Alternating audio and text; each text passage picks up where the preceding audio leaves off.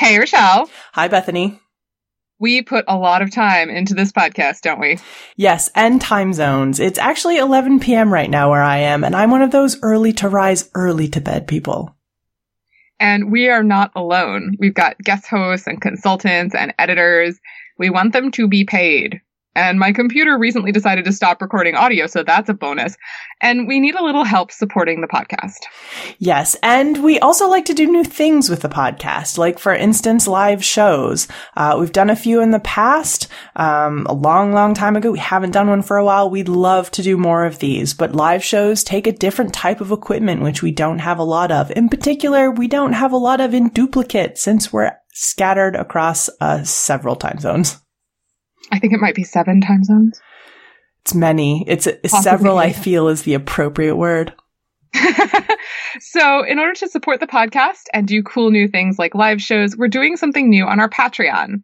We're giving away, except not giving away because we're selling it. But if you support us on Patreon, we can give you awesome totes and stickers with our awesome Science for the People logo on them. Haven't you always wanted a Science for the People sticker for your forehead? And we're also doing something really special. We've got a scientist birthday club. If you support us for $5 per month or more every year, you'll get a special birthday card. It's not on your birthday. Sorry, we don't actually know when your birthday is. Instead, it's on the birthday of a scientist we think is worth knowing about.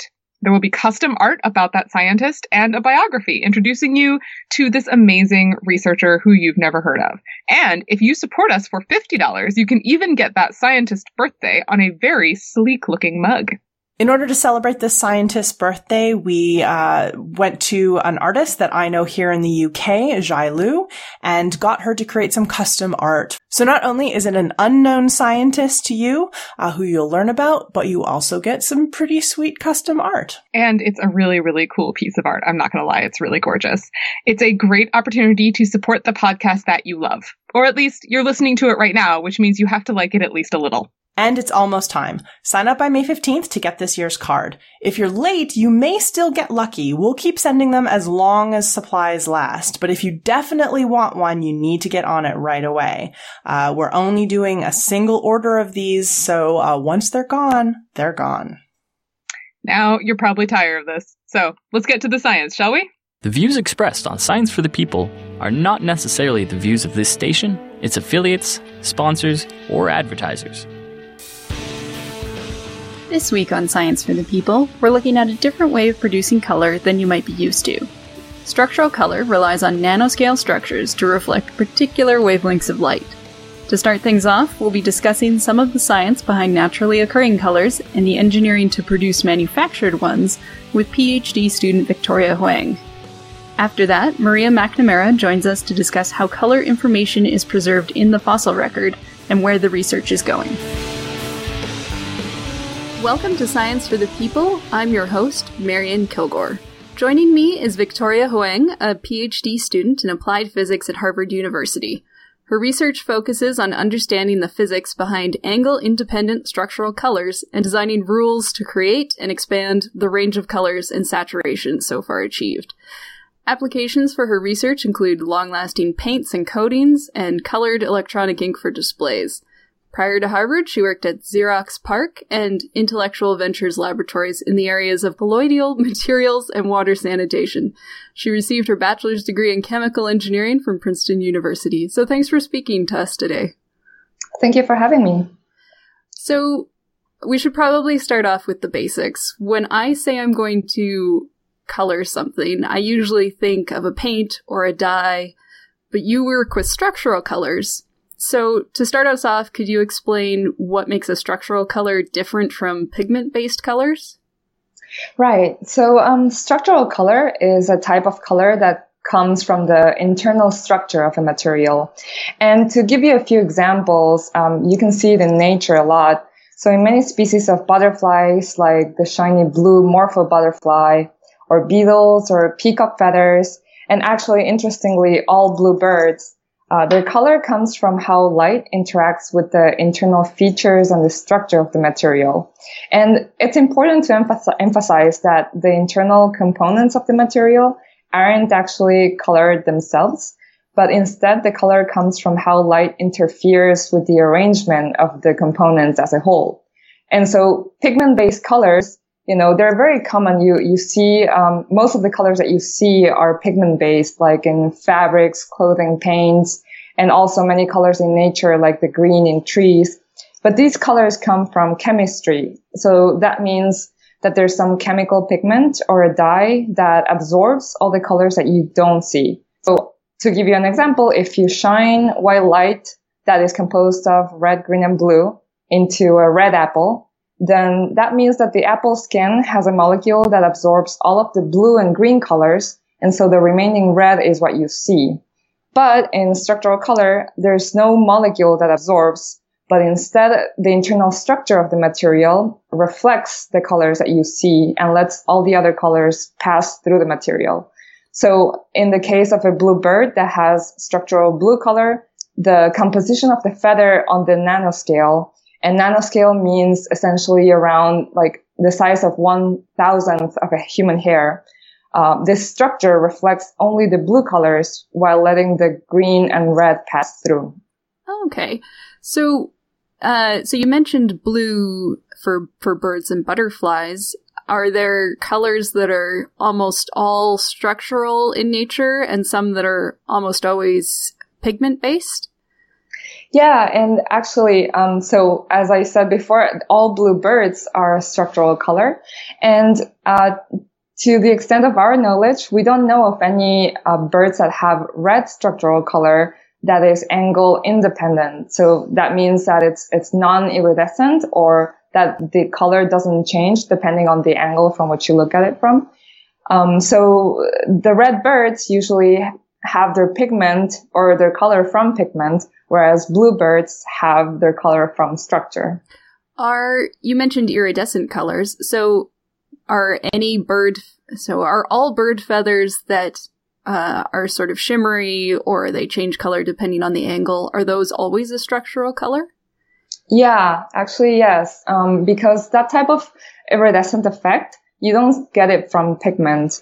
Because again, um, the pigment-based color is based on absorption. So the remaining color that you do end up seeing doesn't really depend on the angle. It's, it's an intrinsic property of the chemical components. Whereas the structure does change, could change uh, depending on the color or, or the angle from which you look at it from. So then it makes sense that the color could also change. So in the case of peacock feathers, for instance, that you see that shimmery effect, that angle dependent iridescence, um, that is definitely structural color. So what about uh, feathers that are more, since we're talking about birds, feathers that are more matte? Like I'm thinking of Blue Jays that we have in Edmonton, and they're they're not an iridescent sort of color. Um, are those more difficult to make with a structural color? Yeah, so actually, um, angle independent structural colors like the, the blue jay or the blue cotingas that are that look essentially the same as pigment based colors, they um, they are easier to make than the iridescent type. Uh, and I can actually tell you briefly how we do it. And it's, it's super easy, simple, and cheap and fast. Um, so we, we essentially start with something that's called a colloidal suspension, which is basically a liquid that has nanoparticles suspended in it. Uh, so milk is a typical example of a colloidal suspension. And we essentially remove all of the water in the suspension and we end up with only the dried nanoparticles that are tightly packed. And so we can make pellets or films of these packed nanoparticles or use them as additives in a formulation. And in this way, we can create something that looks pretty much the same as paint, but without some of the disadvantages of current pigment-based colors. So, uh, with the nanoparticles in the colors that you work on in your lab, what are those particles actually made out of? Yeah, so you can make them out of many different materials actually. Um, so for example, we, in our research, we use a lot of plastics. So, uh, polystyrene is a type of material that we use a lot, but you can make them out of many different things. And the important property is that they interfere with light in a similar way as the birds or, or uh, beetles, butterflies, um, as those proper, as those structures do. And so the material itself is not really that important. It's more about the structure. And so other materials that, that are um, used many times are um, silica, for instance, which is what sand is made out of. And that's something that has also the extra advantage that is naturally sourced. So it's found naturally in many food products, like in vegetables, brown rice, oats. Um, so these open up the field of applications in, in consumer products that you can wear on your skin or even in food products. Um, and I know that, for instance, a group at Tufts University is also making structural colors with silk, which, you know, of course, that would be safe to wear on your skin. So yeah, I guess like the, the variety of materials that you can use for structural color is, is very wide because the material itself is not as important as the structure because the structure is what creates the color. Maybe let's just go back to uh, the structural colors that form in nature. Are there are there naturally occurring structural colors that aren't on animals or plants, um, like any sort of uh, rocks or something like that? Yeah. So if you've ever seen an inverse opal, um, that's a type of very nice also angle dependent or iridescent structural color. And you can see the, all the colors of the rainbow there. And they're, they're very nice and they're used in jewelry quite extensively. Um, also pearls. You know, when you look at a pearl and there's that very nice, um, shiny pearlescent effect, that also comes from the internal structure of the material. And that's, it's the reflection of the light that actually gives rise to this color. So yeah, it, it happens more than in, in plants or in animals or insects. It also happens in, in stones and, uh, pearls and in many, in many different places in nature. So with the structural colors in nature, could you just run it past me again? So how do you get, take sunlight and have it reflected by a nanoscale structure in a way that makes it look so blue? Right.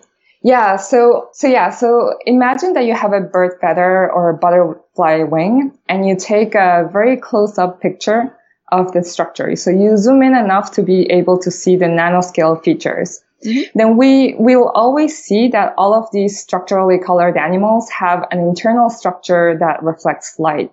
And the specific type of structure can vary a lot with each species, but it's often a repeating structure. Like, for example, in butterflies, it can be alternating stack layers of chitin and air, or in plants, it can be structures of cellulose fibers, or in some birds, it can be packings of spherical particles um, of, of a material called keratin. And the key property is that the size of these features, of these particles, or, or the thicknesses of the alternating layers is always around the size of the wavelength of light. So when light interacts with a material that is roughly the same size as its wavelength, then something called constructive interference happens, where one color of the light, for example, blue, constructively interferes with itself and is the only color that is reflected, whereas all other colors just pass through the material and don't come back to our eyes. Oh, okay.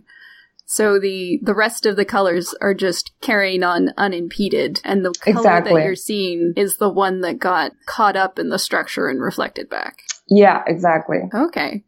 So these structures are pretty small. Are they how robust are they? Because, you know, something something like a bird feather is going to encounter the elements and it's getting groomed and it's, you know, getting flown with. So there's a lot of abuse that they have to take.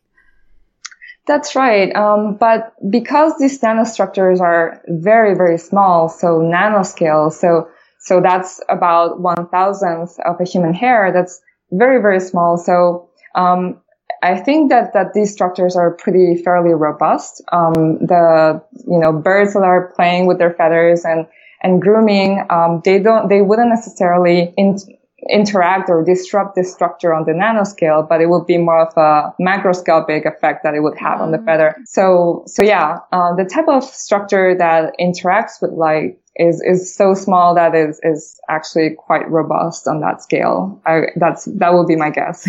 Fair enough. um, so your lab works on manufacturing colors. Mm-hmm. Um, are there manufactured structural colors already out there that people might be familiar with? Yeah, so the research related to applications of structural color is really booming these days because, of course, color is such a fundamental part of life in everything we see and consume. So being able to create bright colors that can last longer or be less toxic than chemical dyes is really desirable in many industries. And one example is the paints or the coatings industries. Um, so I, I, recently learned that Lexus launched a blue car where the blue is structural. And in that case, the advantage of using structural blue coatings in cars as opposed to paint is that the color doesn't fade over time like pigment based colors do. Um, and another example is the field of cosmetics. Uh, structural colors, you know, often can have this iridescent effect that we were talking about.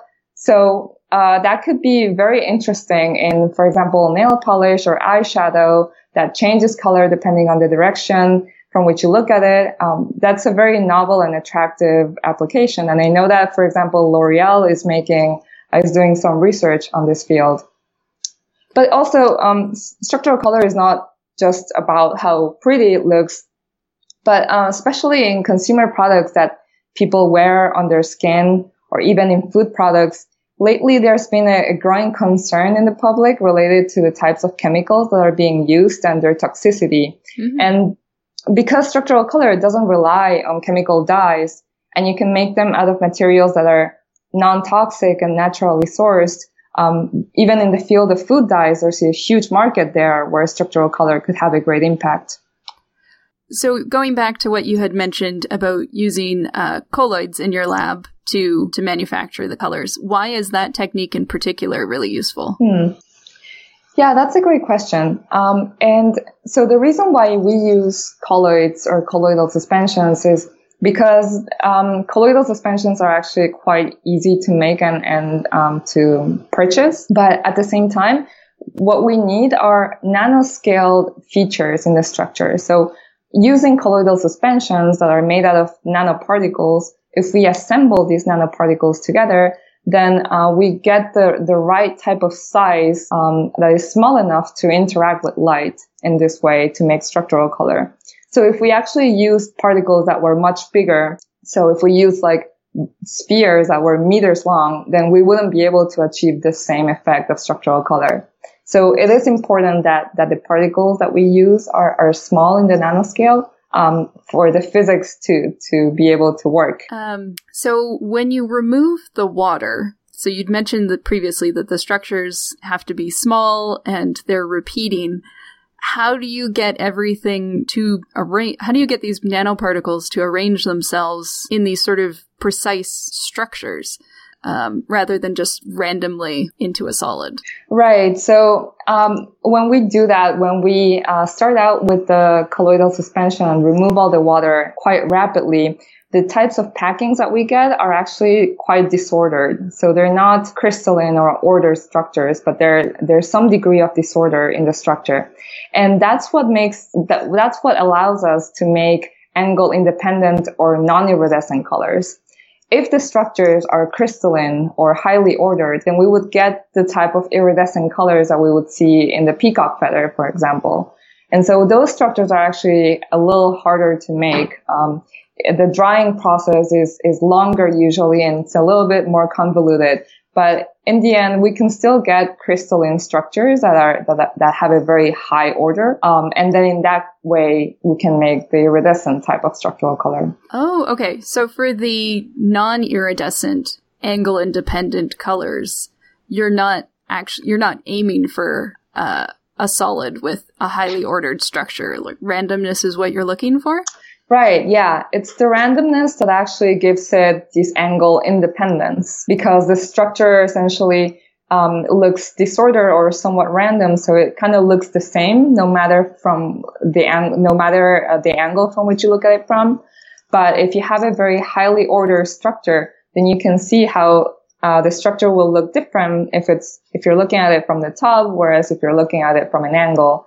Um, and so that also means that light will interfere in, in a different way uh, with a crystalline structure depending on the angle. Whereas in a non-iridescent structural color, light interferes in the same way from on all angles if it's a disorder structure. So in your lab, you've made various different colors using this technique. How do you control what color the nanoparticles end up reflecting?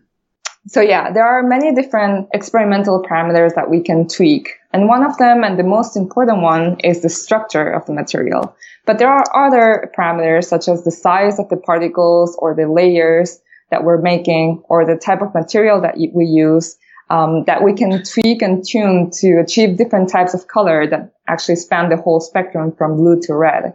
So to give you an idea, um, if we want to make a structural color that is blue, then we would usually use smaller nanoparticles, so around a couple hundred, so around 200 nanometers uh, in diameter. Whereas if we wanted to make red structural color, then we would use a slightly larger, around 300 nanometers uh, in size for the particles. So by adjusting the different experimental parameters, we can actually achieve uh, different colors. Okay. Are some of the colors easier than others?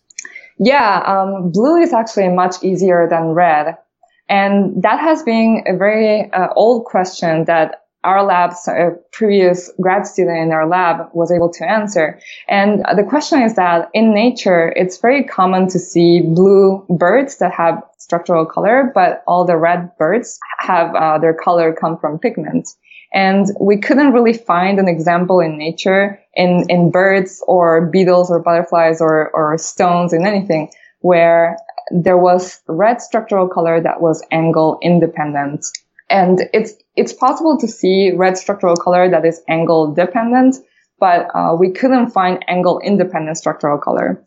And so uh, this previous grad student, she realized that the, the reason for that is because whenever we try to make a red color in the lab, we always get that the blue light also gets reflected in addition to the red. So the final color ends up looking purple. And part of the reason why blue also gets reflected is due to something called multiple scattering, which means that essentially all of the light gets reflected back. So not just the red, but also the blue and some of the green. And that's currently what our research is about. Uh, we're currently trying to quantitatively and physically understand the effect of this multiple scattering in structural color and learn ways to control it. Um, and hopefully this research will contribute to further understand the physics behind structural color and hopefully develop design rules to be able to make any color that we want. So is that to a certain extent an effect of the different size of the wavelengths? Like the fact that the red has a longer wavelength means that the blue is also interacting with the particles? Yeah, that's actually pretty, pretty much it. So, uh, because the red wavelengths are longer, uh, it turns out that when we make structural color, there's this main color peak. So when you make a blue structural color, there's a, a that means that there's a blue peak in the reflectance um, at the blue wavelengths. Uh, but it turns out that there's not only the main color peak that determines the color that you see, but there's also this secondary peak um, that is actually happening more at the smaller wavelengths. So that would be in the UV range. And in the case of blue structural colors, we don't see the contribution of the secondary peak because it's in the, in the UV region and we can't see in the UV. Oh, but okay. in the case of red structural color, uh, the secondary peak is actually located in the blue. So um, what we end up seeing is this mixture between blue and red, and so it's purple instead of red. Okay. I yeah, one of my questions was going to be on the topic of UV and infrared. So could you make these compounds to reflect um, those wavelengths as well? Yeah. So, um, yeah, I guess like the, the physics behind structural color is not limited to just the colors, right? We can also apply these principles to UV or infrared regions. So if we wanted to make a coating that is more reflected in the, in the UV so that it doesn't heat up as much or as fast as, as pigment based materials would, then in that case, using structural color could be a potential use uh, or a potential way to get that. Huh, that's interesting because you, you know you would think if you can incorporate that into something like uh, a fabric or something like that, then you have a good way of making UV opaque materials, which is yeah, yeah. That's um, yeah. There's there's many different applications that would certainly benefit from this. Yeah. Um, so when you're when you get the color at the end of the process of evaporating the water, what sort of physical form is it in? Is it sort of a gel or is it a dry solid? Uh, so it's a it's usually a dry solid. Um, so we usually make uh, pellets or films, but we can also add them in a formulation. Um, so make something that looks like a pigment essentially, uh, but is is not a pigment, but it's instead its structural color. Um, but to the eye, it could look essentially the same as paint. So yeah, it, there's a, a, range of, of, of possible different uh, formats in which structural color could be used. Um, so you you could put these together in something that uh, uh, you know a consumer would buy in a can and apply with a brush.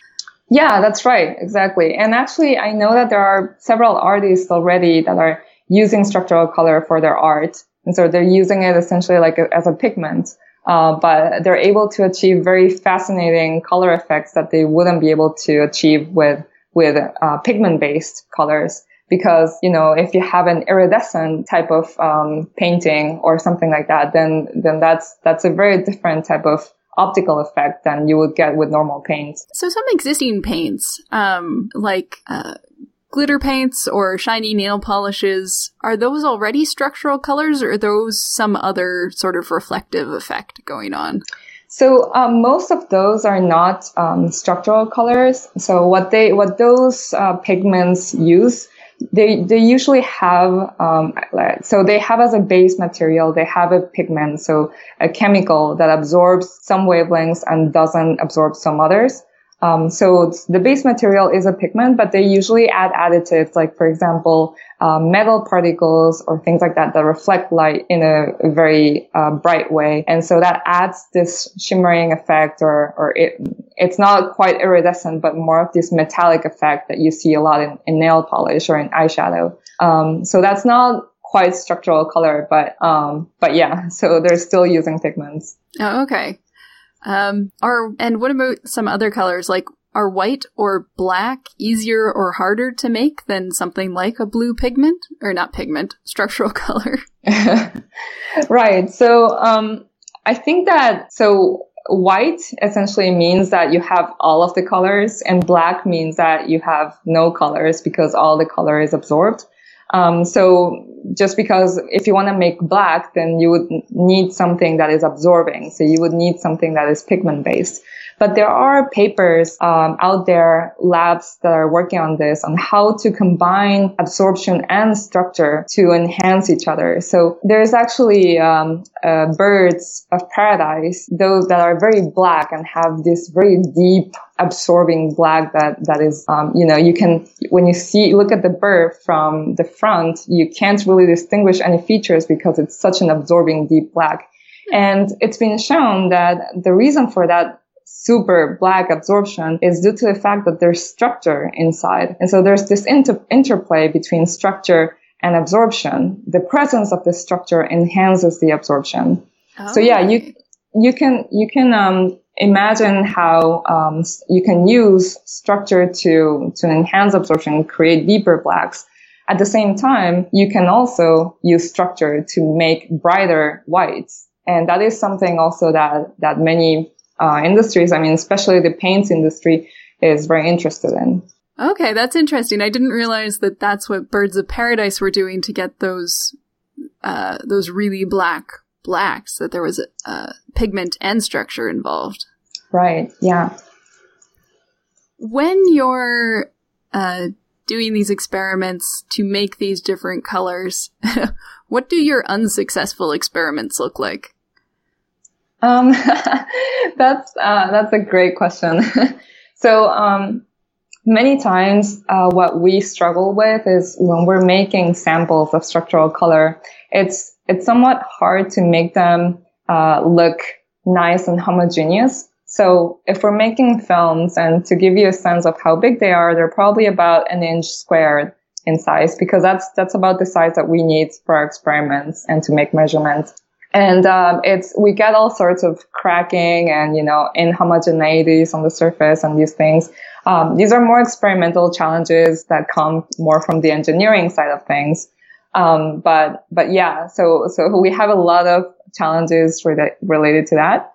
But there's also scientific questions, like, for example, um, what I mentioned before about this, this multiple scattering that, that affects the structural color and and that um, also is related to why it's so hard to make angle independent structural red. Uh, these are scientific questions that are uh, still being answered, and and these are questions that are actually quite hard to grasp sometimes because it's all about how light interacts and interferes with some material, and so yeah, it's um it's a challenge definitely, but it's definitely a a very interesting and fun one. What about uh, what about colors that? Um, what about uh, paints or structures that could change color? Because I have seen over the years a few paints that change color based on temperature, but they have a pretty narrow range of application.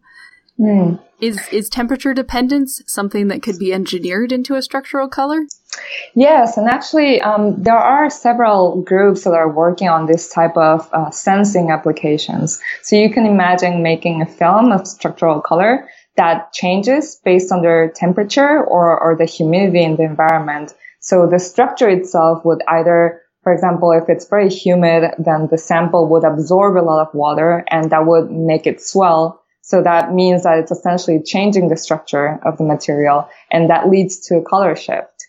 So yeah, um, these type of applications are actually being explored quite a lot, and they're very promising. So where do you think this technology will get used first, or at least the most uptake in the next decade or so? Yeah, I think that um, the industry of coatings, car coatings, like the example of Lexus, um, that means that it's already being used in, in the industry a lot, uh, especially for coatings in cars. And because cosmetics companies are also very interested in it, I think that there's going to be a lot of uh, nail polish products or eyeshadows that are going to come mm-hmm. out that have, you know, interesting color effects. Um, but also another cool, very interesting application is the development of electronic ink for displays, like in your Kindle. So imagine having a Kindle with all the advantages that Kindles offer for reading purposes relative to standard backlit tablets.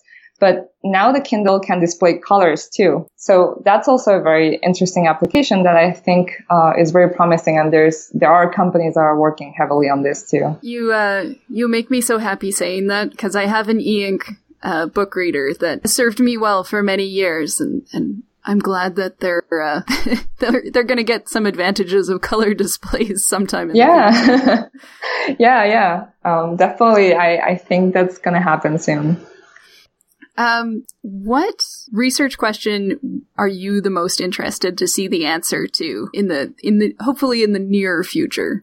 Yeah, so a lot of the challenges and questions that are out there are related to the engineering point of view of how can we implement this into a specific application. But, um, you know, there's still many questions from a scientific perspective that haven't been answered yet. And the question that, that our lab is currently working on, which is the, the question of multiple scattering. What happens when light, uh, doesn't just doesn't, or the structure doesn't just reflect a certain color, but it reflects all of them. And you don't want that how do we control that? So what parameters determine that? Um, and how can we quantify it in a way such that we can design samples in the future uh, to be able to, you know, get rid of the multiple scattering or maybe use it to our advantage to to make brighter colors. So that's a that's a topic that I'm very interested in. And then also another topic is is uh, another example that I mentioned before with the birds of paradise I think uh, there's a lot of interesting optical effects happening when you combine absorption and scattering, so multiple scattering or absorption and structure.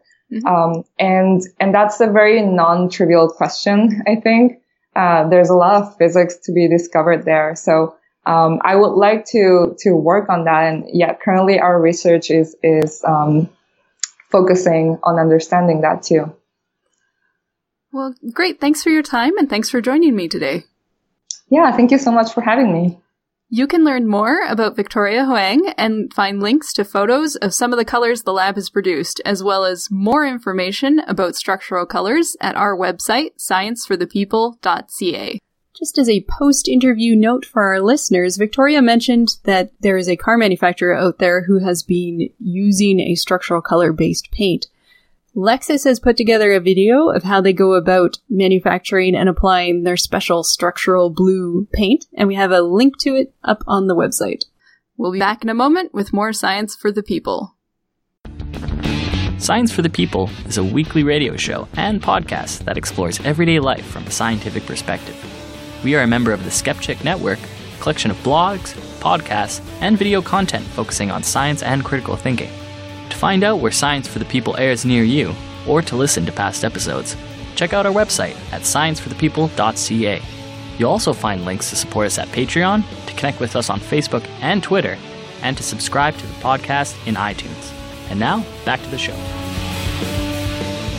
Welcome back to Science for the People. I'm your host, Marion Kilgour.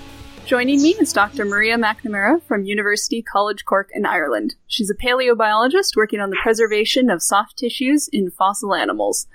Much of her current research focuses on the preservation of color in fossil insects and vertebrates, but also in fossil preservation more broadly, including the skeletal taphonomy of fossils and environmental and biological controls and preservation. So thanks for speaking to us today. Great, no, great to be here. I actually wanted to start with a pretty basic question about your work. What is taphonomy? Okay, so taphonomy is the study of all of the processes that happen from the moment of, of death of an organism uh, to the time which they're discovered by a paleontologist. So taphonomy covers everything from, you know, how animals die, the, the killing mechanism, right through to how they're transported to the site of deposition. Um, and, uh, you know, everything that happens after deposition when, when in a sedimentary environment. So it covers, um, burial into the Earth's crust. It includes heating up and it includes the processes of uplift back to the Earth's surface. So, um, so how can those events, obviously, if I understand that if an organism starts to rot a lot before it fossilizes, that would affect what sort of soft tissues preserve.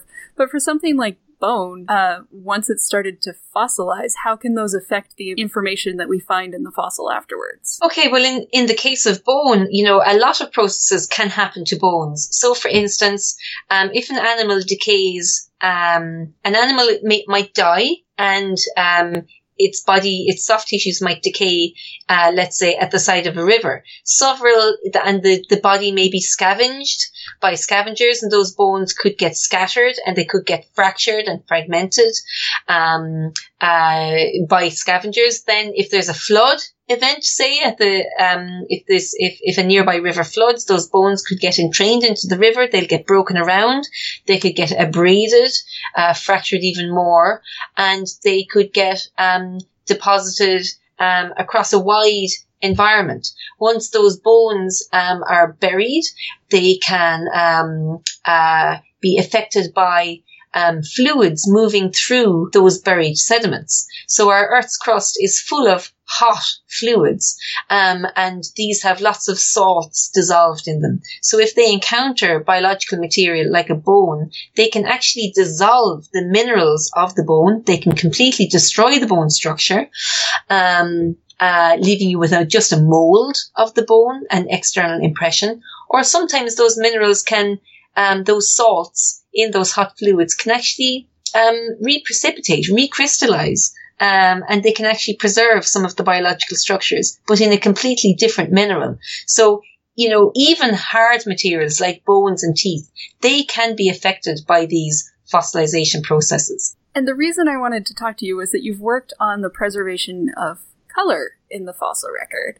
And um, when I was talking to my previous guest about feathers and her work um, replicating or creating structural colors in the lab, uh, I started thinking about feathers on dinosaurs and whether it was possible at all that we could learn color information from the structure of feathers. So, do those sorts of nanostructures survive fossilization?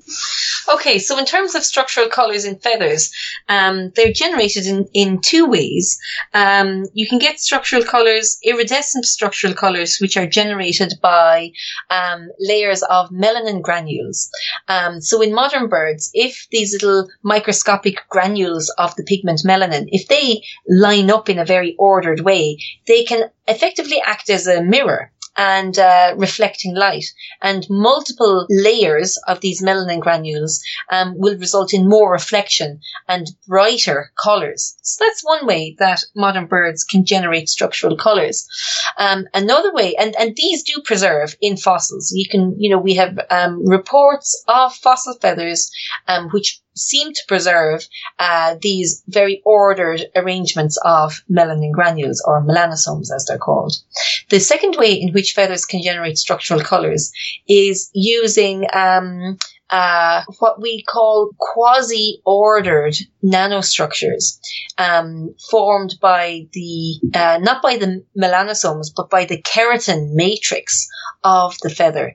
And various modern birds do this. A blue jay, for instance, the blue color is generated by these uh, a squiggly mass of keratin, which is actually quasi-ordered. It's ordered um, at very short uh, nanometer scales, and um, these can scatter light in a in a in a regular fashion, uh, typically producing blue colors. Um, so that's the second way that birds can produce colors. But unfortunately, the keratin matrix uh, doesn't preserve so well. And actually, preservation of keratin is very controversial in fossils. Um, there's still no general consensus as to whether keratin can preserve. And um, uh, so the, these quasi-ordered networks have not been reported yet in fossils. It's something which my group is working on at the moment, but we have no answers yet. So then, um, the the process of preserving a feather as a fossil, uh, the I guess the, the minerals that do that don't obscure the melanin based structures, or at least not as badly as they would with the keratin. Right, okay. Well, um, the, the, the vast majority of fossil feathers, um, are not preserved in minerals at all. They're still preserved as organic remains. So they're still preserved as carbon based molecules. Now, the carbon based molecules in which they're preserved are not necessarily identical to the original composition. We're not saying that just, just because your fossil is primarily composed of carbon doesn't mean that all the original biomolecules are preserved, such as keratin. We know they're not. We know from various experiments that different groups have done over the last 20 years that um, when fossil insects and leaves and feathers, when they're preserved in rocks or as organic remains, the uh, organic molecules, the lipids, the fats, they actually um, combine, they join up during fossilization to form big polymers. And um, uh, these uh, polymers obviously have a very different composition to the original tissue. Um, so most feathers are preserved as these carbon-based remains, and we're only now, um, you know, trying to pick apart the uh, the exact composition of the organic remains of fossil feathers. Oh, I didn't. I guess I hadn't put two and two together that they were actually still carbon based molecules. I'm just so used to the sort of pop sci idea of a fossil that their, you know, minerals went in and replaced the structures that were originally there. So that, you know, that applies to very decay prone soft tissues. Things like muscle, um, or, uh, skin, for instance. These are typically preserved in fossils as mineralized remains. And, um, the reasons for this aren't fully understood, but, you know, we think it's probably because these tissues are so decay prone. They decay very rapidly, you know, within hours, days, or a couple of weeks. Um, they are, they're very, they're, they're, they're tissue surfaces are very reactive. And um, uh, when they start to decay, they become very negatively charged, and these will bind any um, mineral ions that are present in the medium. Um, and so, you know, for instance, you know, calcium ions can bind to the surface and then that can trigger precipitation of calcium minerals, such as calcium phosphate. And so most skin and muscle in the fossil record is preserved actually in calcium phosphate. Um, but tissues that don't decay very quickly, they don't generate the same very steep geochemical gradients. Um, you don't get the same um, fluxes, movement of mineral ions um, around very um, uh, decay resistant tissues. So decay resistant tissues like leaves and insect cuticle and feathers, these are usually preserved just as um, degraded and uh, polymerized remains of the original um, molecules. When you find a fossil with, say, say a beetle with the exoskeleton or a feather, um, does the actually let's just go back to the beetles because there are some fossil beetles where the fossil itself has a visible iridescent sort of color. Mm-hmm. So does that reflect what it would have been in life or has that been modified by the process of polymerization and fossilization? So, very good question. So, um, uh, we, myself and some colleagues, we work, we did a, um, some work on these uh, metallic uh, fossil beetles a number of years ago, about five years ago, and we looked at, oh, I, I forget now exactly, but we looked at six, seven hundred specimens from different fossil localities all over the world, and um, we were allowed to take samples from some of these fossil beetles, very small samples, you know, you're uh, half a millimeter in size. And we analyzed them with um, uh, electron microscopes. And we found that they preserve um, layered structures in the very outermost, uh, outermost part of the cuticle called the epicuticle. And these very finely layered structures, they're, they're tiny. They're, you know, you get 10 of these layers in um, in a, uh, in a in a micron, um, and a micron is a hundred times thinner than a human hair. So you're talking about really tiny structures.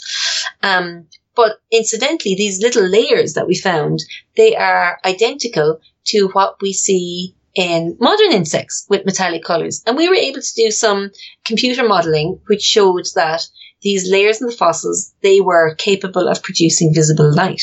So they were, they, they were scattering visible wavelengths. So they are proper photonic structures. They are, you know, physical structures that are interacting with light to produce color.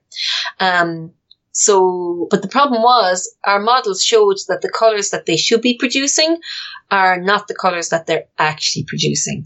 Um, so, you know, when we try to work out what colors a structure should produce, it's dependent on both the spacing of the layers and also on the chemistry of the material, on its refractive index, which is a measure of how much it bends light.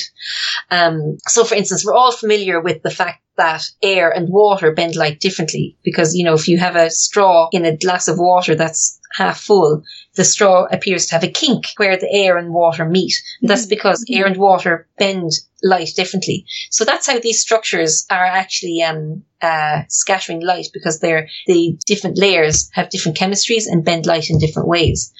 But um, uh, our models basically told us that something has changed about these fossil structures. Um, because they're not producing the colors now that they would have had when they were alive millions of years ago.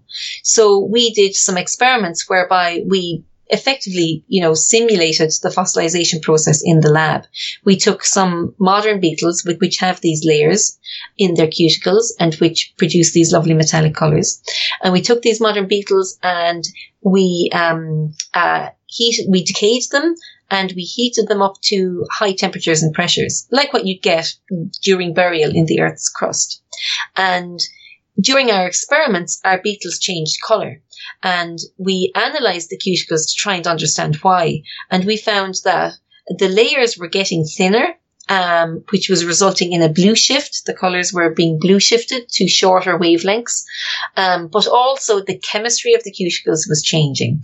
Um, so this was changing the refractive index. So it was changing how the cuticles are actually bending light. So, um, you know, when we apply these results to our fossils, you know, our fossils have all experienced some degree of maturation. They've all experienced, you know, chemical change and they've just, because of the fact, you know, they're fossils and they've been buried in sediments, they've probably been um, subjected to some compression as well. So in the fossils, um, you know, the, the reasons why we don't see the original colors are because of a combination of the physical structure changing, those layers are changing in thickness, but also because their chemistry is different. So they're bending light differently. So when we see these lovely metallic colors in fossil insects, we can say for sure these spe- these species were generating colors to use for signaling, possibly as you know mating displays, but we can't reconstruct the exact color unless you have a very good idea of how much those fossils have been buried during the fossilization process. So the information about the area where they came from and what was found around them, you would need that information as well before you could try and reconstruct their actual color in life? Exactly. You'd need to have some handle on it. And even then, you know, I'm not sure how precise we can actually be. Um, because, you know, we conduct our experiments over a matter of hours rather than millions of years. Um, and, uh, you know, we're, we're, because when we do the experiments, the chemicals we see in the cuticles are, look pretty similar to what we see in the fossils. Um, but there's always a chance that they're not a perfect match. There's always a, cha- a chance that something funny happened in a particular fossil biota that we can't constrain or that we don't fully understand. So I would say with the insects, we can probably get a good handle um, for the amount of change, relative change between different fossil locations. But I don't know if we could really get the specific colors. Not not yet, anyway. So with um, there have been papers in the last ten or so years looking at. Uh, melanin as a pigment in various fossils and trying to reconstruct the patterns that they would have shown uh, in life. How I guess, how do you know that the pigment that's getting evaluated was actually part of the animal or whether it was uh, just sort of an artifact of fossilization. I guess how do you know what you don't, or how do you figure out what you don't know about the fossil? Right. Yeah. That's okay. That's that's a good question. So I mean, um, uh, when we think about uh, pigments, the most common pigment that has been reported in fossils, um, well, the the only pigment that's been reported in vertebrate fossils is melanin. Um, traces of these little these little melanin granules or melanosomes. And um, uh, the thing about melanin it has is that it has a rather unique chemistry, and so there are methods that we can use to look for diagnostic fragments of the melanin molecule in fossils. And this you know, this is a, so there's a technique that my group is using and, uh, it, it, it, uh, was developed by a group in Japan to actually characterize melanin in modern, modern animals, modern animal tissues. And so this, this technique, it's a chemical assay that, um, that basically, um, breaks melanin down into unique fragments that cannot as far as we are, understand, can't be produced by any other process. So if we apply this technique to look at fossils, well then, you know, to the best of our knowledge, if we find these molecular markers, these little fragments of melanin, um, well then it, it means that there was melanin present. Um, uh, because as far as we know, these molecular fragments can't be produced by any other method. So in terms of chemistry, that's a pretty good method. That's a direct method for measuring melanin. There are also other, other chemical techniques which you can use to look for, um, uh, proteins, for instance, which would suggest the presence of melanin, but wouldn't be as as definitive. Um, and finally, you can test for presence of melanin using uh, morphological methods. So by looking for more physical remains of those little melanin granules. But the problem is those look a bit like bacteria in terms of their size and shape. So finding those granules on its own isn't enough to prove that melanin was present. Um, and that's all very well and good. And, you know, we can study melanin because it seems to be preserved in a lot of fossils. But, um, maybe what we're not really considering um, is whether other pigments were present. Um, you know, whether whether other pigments like carotenoids or pterins. And we know in modern birds, for instance, many birds have melanin in their feathers, but their colors aren't black or brown. You know, the melanin often is is an accessory pigment. That there's some other pigment that's dominant. So, um, you know, we've got to start looking at uh, you know, remains of other pigments in feathers. Um, and again, this is something which my group is, is looking at at the moment. So things like uh, flamingos that get some of their pigment from their diet wouldn't necessarily preserve. Oh well, well. See, the thing is, nobody's actually looking. There's a there's there's um, a researcher at the American Museum of um, Natural History, Paul Nascimbene. He did um, he, he published a paper a year or two ago looking for evidence of carotenoids, but he didn't find any. Um, but you know, I, I think I definitely think it's worth putting more time and resources into um, trying to come up with you know creative ways of well, how can we test whether these other pigments might be present? So I, I think we just need to start looking for them. Um, I'd be very surprised if we couldn't find evidence of any other pigment in fossil feathers. Some fossil feathers are extremely well preserved, especially specimens in amber, for instance. When we can, when the research progresses enough that we can reconstruct confidently the colors of some of these fossilized animals, what sorts of things might we be able to f- tell about the environment they lived in or uh, their behavior? Yeah, so I mean, you know, the color is so interesting because animals use it for communication. You know, it's one of the primary functions of color in animals, and um, uh, you know, we can we can start to look at. Well, you know, you can look at the individual species, and you can you can maybe work out things like whether the environment was a shady environment or an open environment. Um, but to be honest, I don't think that we're really able to characterize that accurately.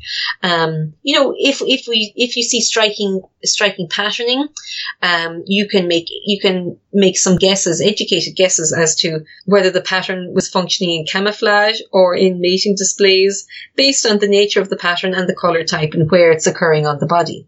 Um, but I actually think, you know, I think personally, I've had enough of just painting pretty pictures of fossils. And I actually think that there are some much more important and much more fundamental questions that we should be asking about color. I think, for instance, in terms of visual coloration, we should be asking ourselves, you know, what are the driving forces in evolutionary terms? What are the evolutionary drivers that are controlling color change in animals?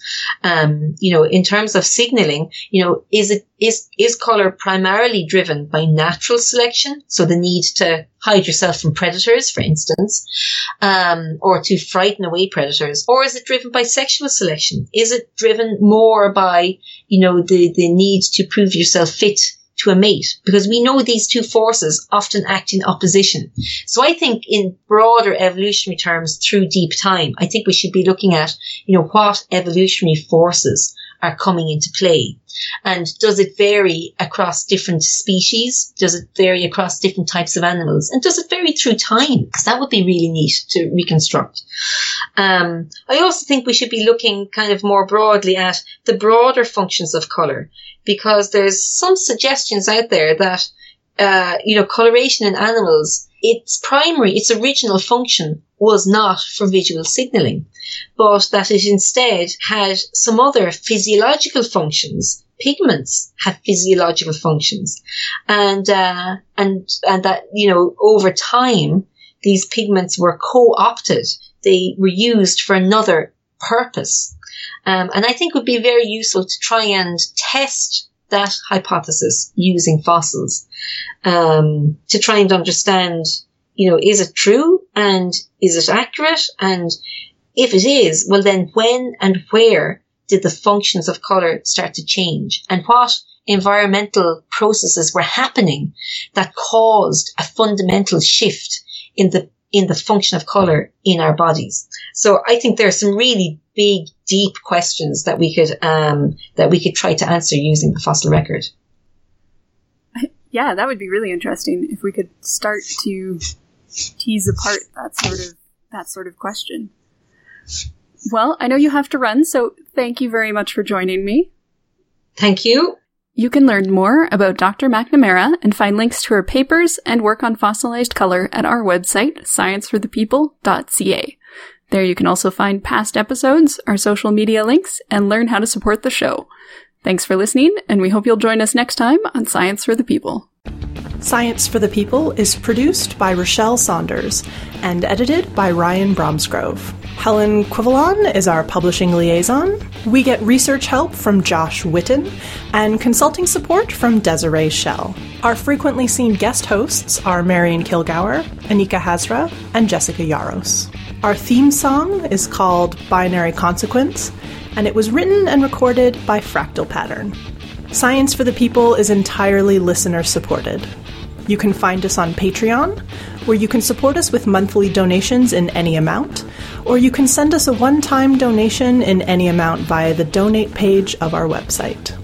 Science for the People is created in partnership with the Skepchick Network, a collection of blogs, podcasts, and video content focusing on the intersection of science, popular culture, politics, and social justice. You can find out more about Skepchick at skepchick.org. The show is hosted by science news writer Bethany Brookshire and me, Rochelle Saunders.